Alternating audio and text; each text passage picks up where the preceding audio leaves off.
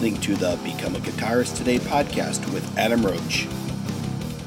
Hey there, and welcome to episode number 118 with my guest today, Mike Spreitzer from the band Devil Driver. So, in this podcast, we talk about their new album called Dealing with Demons, which is out now.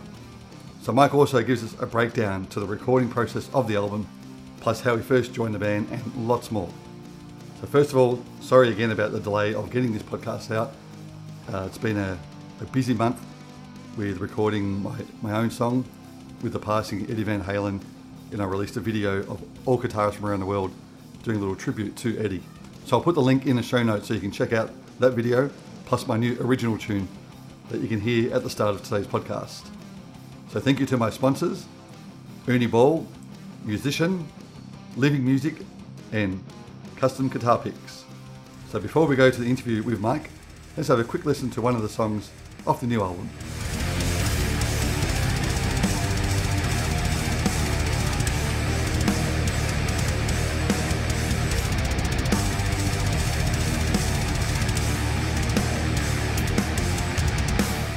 Hello.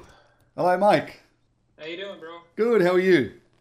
I'm good, man. You know, considering all things, life is uh, pretty good at the moment. First of all, yeah, I'd like to congratulate you on the, the album.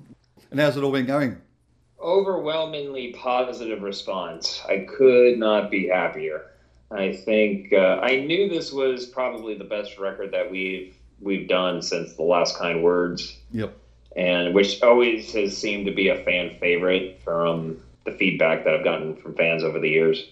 And it's you know I've always liked the other records, and I stand tall behind our all of our records. And uh, but there was just something with this one that just had a quality a quality to it that was a bit more special Yep. for some reason, and just everything fell into place. You know, it, in a very very nice way. It was a fun record to record, and you know I couldn't wait every day to get back in the studio with the guys. It was.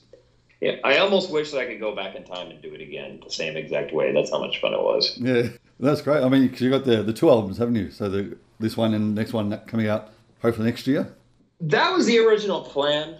Yep. But with the pandemic, you know, I if it were it's not totally up to me, you know, it's it's up to a lot of people. But if I had my way, I would probably want to wait until we get out on tour again. But everything is so unknown right now that you know I can't give you a solid answer on what's going to happen because nobody knows what's going to happen at this point. Yeah, because um, one of the interviews I saw, uh, actually, I watched one with uh, and Robb Flynn, which is a, a great interview. You know, the backstory behind Dez and his life, the, some of the, the meanings behind some of the songs for this album and the next one. And he was saying some of the, the music on the, the second one from you guys, he is incredible. So, yeah, really can't wait to hear that one as well. Yeah, it's uh, we didn't go in with the mentality of these songs are going to go on volume one and these are going to go on volume two. Everything was written together, and then we figured out which ones we wanted to put on which volume when you know everything was said and done, mixed and mastered. So if you like dealing with demons volume one, you're probably going to really dig volume two. I can almost guarantee it. But he was saying that the reason that this one, uh, the single "Keep Away from Me," which like goes in with these times, but wasn't written for these times, but written a long time ago. Yeah, it was. You know, I I don't remember where in the writing process I wrote that one, but I knew I had something special when I wrote it, and I think to this day it's it's definitely up there in my top five favorite songs that we wrote for this record. It's you know out of the, the 20 songs that we did. I mean, obviously we had close to like 50 ideas before we you know we started narrow, narrowing them down Yep. but and before we went into pre-production with our producer Steve Evans.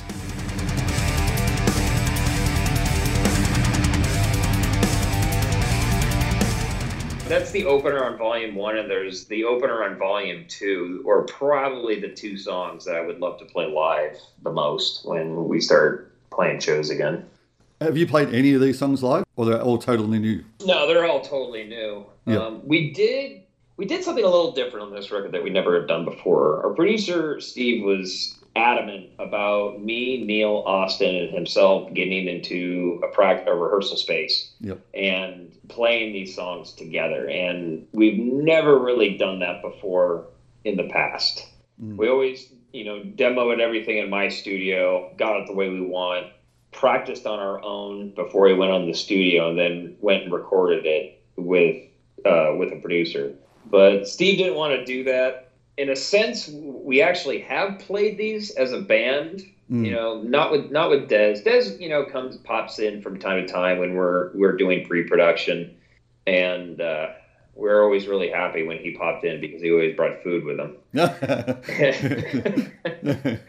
but uh, you know, it was basically just the four of us in there, you know, cutting the fat off the songs and adding things, you know, messing with tempos. A lot of the songs ended up being played on a baritone or a seven string Mm. that were originally written for a six string in drop C, and a lot of them are in drop A.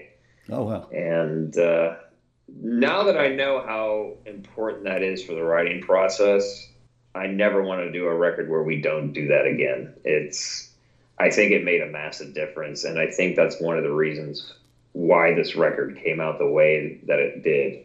Yep. Is, you know, I, I really got to credit Steve Evans a lot. He is an amazing producer. I absolutely love working with that guy. We all do.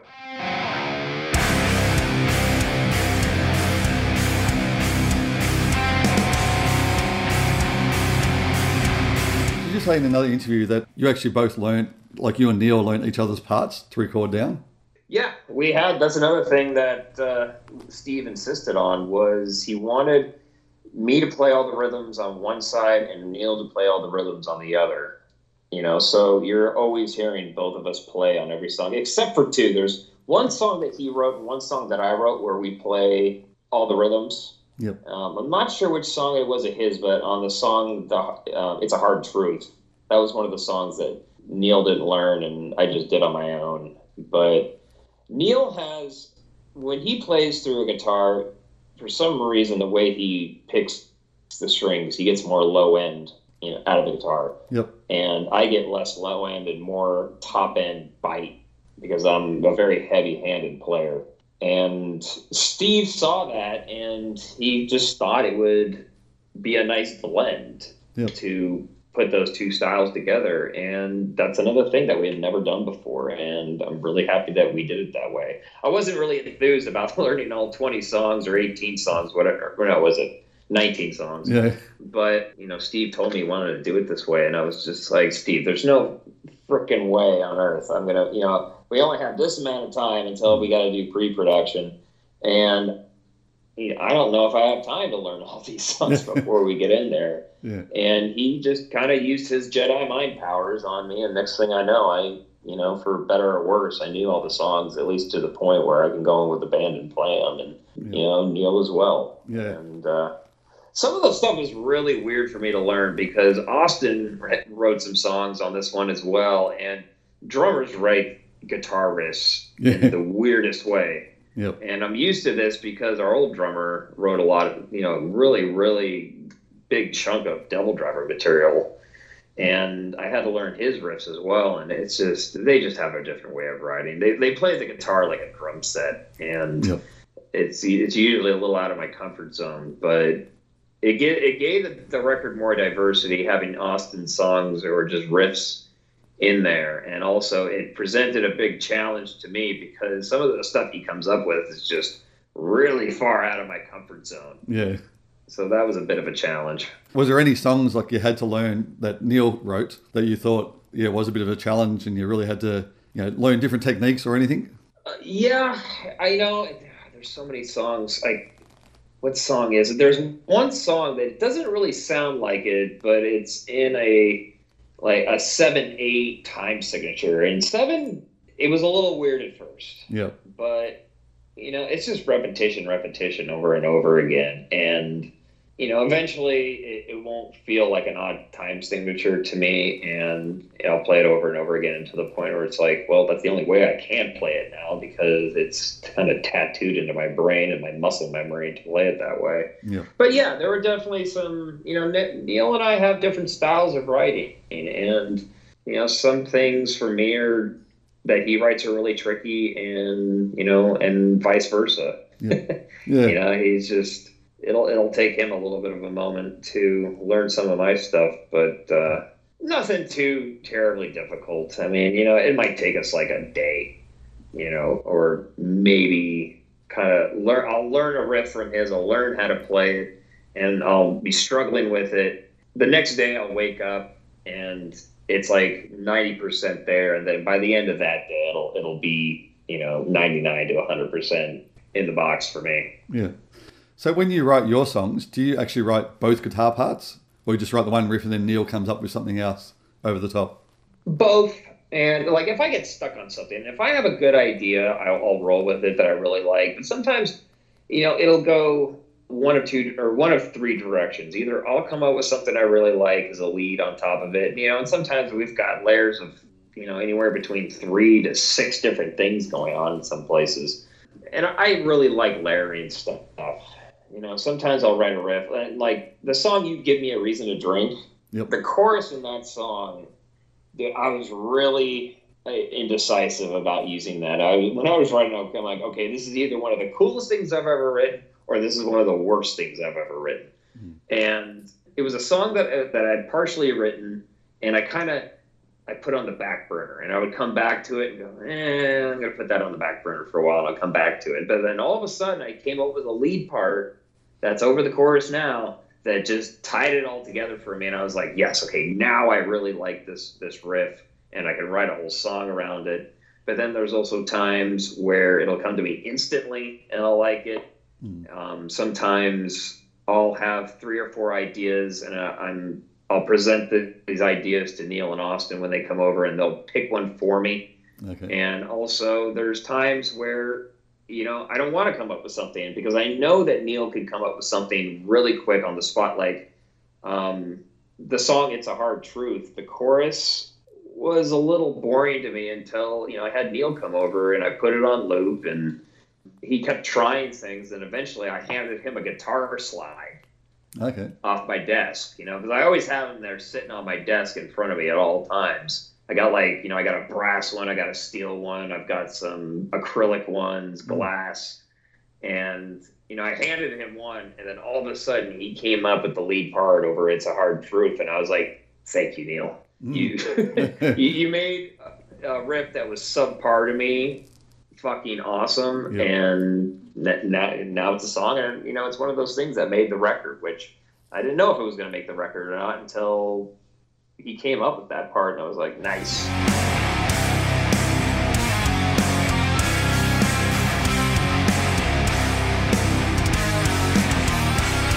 I noticed with the some of the verses, yeah, they weren't exactly the same. Like you did change things around per verse as well. That's actually another thing that I've been really embracing uh, lately is even if I don't make, you know, some there's like in uh, what is the damn don't cry. Okay. Actually, no, sorry. I'll take it back. It's a song on volume two. You guys haven't heard yet. Oh, okay. That's right. But yeah, but there, it's a kind of all over the place. Like I like making the second time the verse comes in at least a little bit different, yep. almost religiously now. Mm. And if not, making it completely different somehow. And not to say that I wouldn't do it again, but I wouldn't call any of the songs progressive. But I think just doing those little things gives it a little bit of a hint of that. Yeah. And I like doing things that way. You know, it, it's different. And I think it, it, presents a little bit more of a challenge to write something that instrumentally is different, but you know, you add Dez in the mix and he's singing something similar over a different riff that but similar to the way he did it on the first verse. You know, it just it mixes things up and I think it, it uh, gives the listener more diversity in the song for one, but also gives you something to look forward to. Now, I'm sure there's some people that go and listen will listen to those things and be like, "Man, why did they didn't they just do it the way they did the first time?" you know what? I don't care. Yeah, that's right. This is the way I'm going to do things. You're either going to like my music or you're not. And the the my biggest concern is the music I write is that it makes me happy first and then hopefully that translates well to the listener. And that's just the way it's going to be. That's how it all starts, you know, Mm. when you know a lot of these magical moments over the you know some of our favorite metal bands that have come out with groundbreaking records. I Mm. don't think they were trying to make; they were just trying to have fun. Yeah.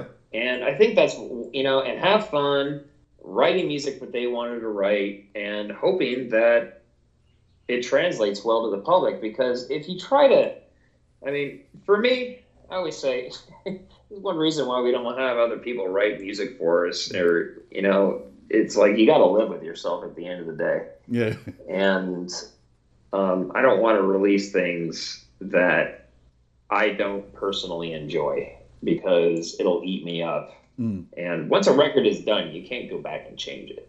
And a lot of people don't realize how stressful that could be for people in a band because it's it's so final once it's done Yep. that you know that going in. Like whatever we release and we were you know we record and then release, you know, it's it's gonna be there forever. I don't want to go back and listen to something. You know, a good example too is like the song "Just Run" on the Fury of Our Maker's Hand.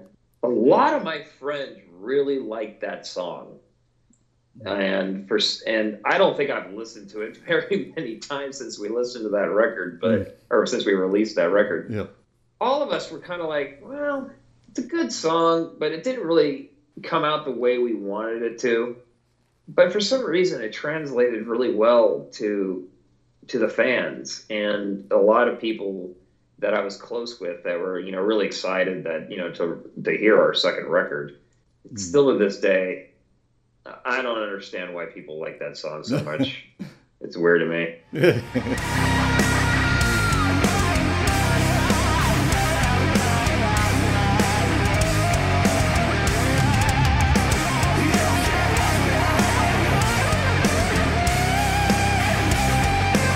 The other interview, like I was saying, I watched with uh, Dez and Robb Flynn.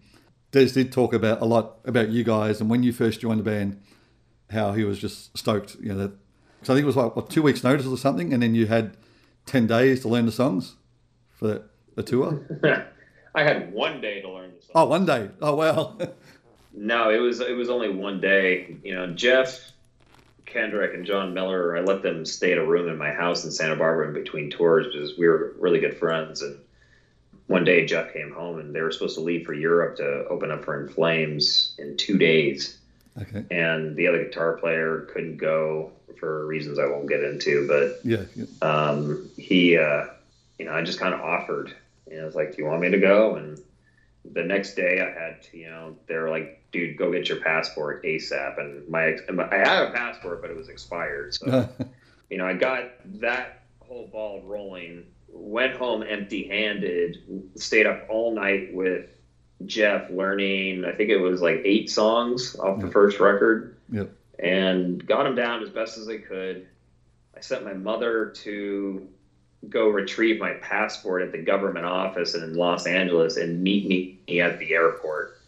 And the our manager at the time wouldn't book me a plane ticket until the passport was in my mother's hand. Oh, they didn't want to waste the money. Yeah, yeah. So, um, and it was an expensive plane ticket because it was booked last minute. I think it was over a thousand dollars Yeah. and literally we pulled up at LAX. They got off at one terminal. The band continued to another terminal because the only way they could get me there was on a different airline. Okay. I'd already picked up my ticket at our manager's office. My mom was waiting for me at the terminal with my passport, and it was this handoff, and get on a plane, and I flew to Gothenburg, Sweden, And did the show. and did the show in yeah, Wow. in, in Flames' hometown of all places. Yeah. And uh, at the time, In Flames was pretty new to me because the guys in Devil Driver were actually the ones that exposed me to a lot of Scandinavian metal, including In Flames. Okay. And uh, I became a pretty big fan of them, you know, almost overnight after listening to Clayman. You know, so I, I just I couldn't have been happier. I was over the moon. You know, I just I was so happy to go on tour and In Flames, and it was a short tour. It was only three weeks Yeah. but uh, pretty magical moment in my life that I'll never forget. yeah. You know, we had a uh, we, had, we were in our dressing room and there was there wasn't much in in there other than a bottle of Jack Daniels when we arrived. Yeah. And um, Dez wasn't in the dressing room at the time. And, you know, I opened up the bottle, I did a shot, and then he comes in. He's like, All right, guys, this is an important show. First time in Europe. It's Mike's first show with us. Let's not have any alcohol. No. And then he looks at the, the bottle and sees that it's open and there's a little bit out of it. He's like, "Who drank this?" And you know, I'm, you know, I knew the other guys really well, but you know, Yeah. Dez and I were just starting to get to know each other. he uh, he was like, "Who took a shot?" And, you know, I kind of cowardly raised my hand, like, "Me, am I in trouble?" And he's like, "Well, then fuck it, we're all doing a shot." No, really? So that you know, that was number that was number two or three for me. And the other guys, we all did a shot of whiskey. You know, except for I don't think Boecklin did because he never drank before shows. Yeah. But and then uh, to top it all off, as our intro is playing, Dez made me walk out on stage first. Are you serious? And uh, yeah, he's like, you don't have a choice. Just go out there and stick your fist in the air as you're walking out. That's all you got to worry about. I'm like, Oh, wow. okay. That's amazing. Yeah. Great story. Yeah. Yeah. a good way to join the band. yeah, it was an awesome way to join the band. I had so much fun on that tour. That's really cool. Uh,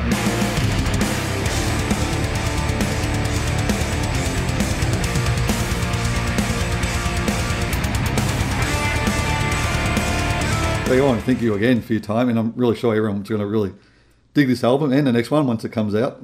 well, appreciate it, man, and uh, it's been a pleasure talking to you. All right. Thanks very much, Mike. You're welcome. Have a good one. All right. See you then. Bye bye.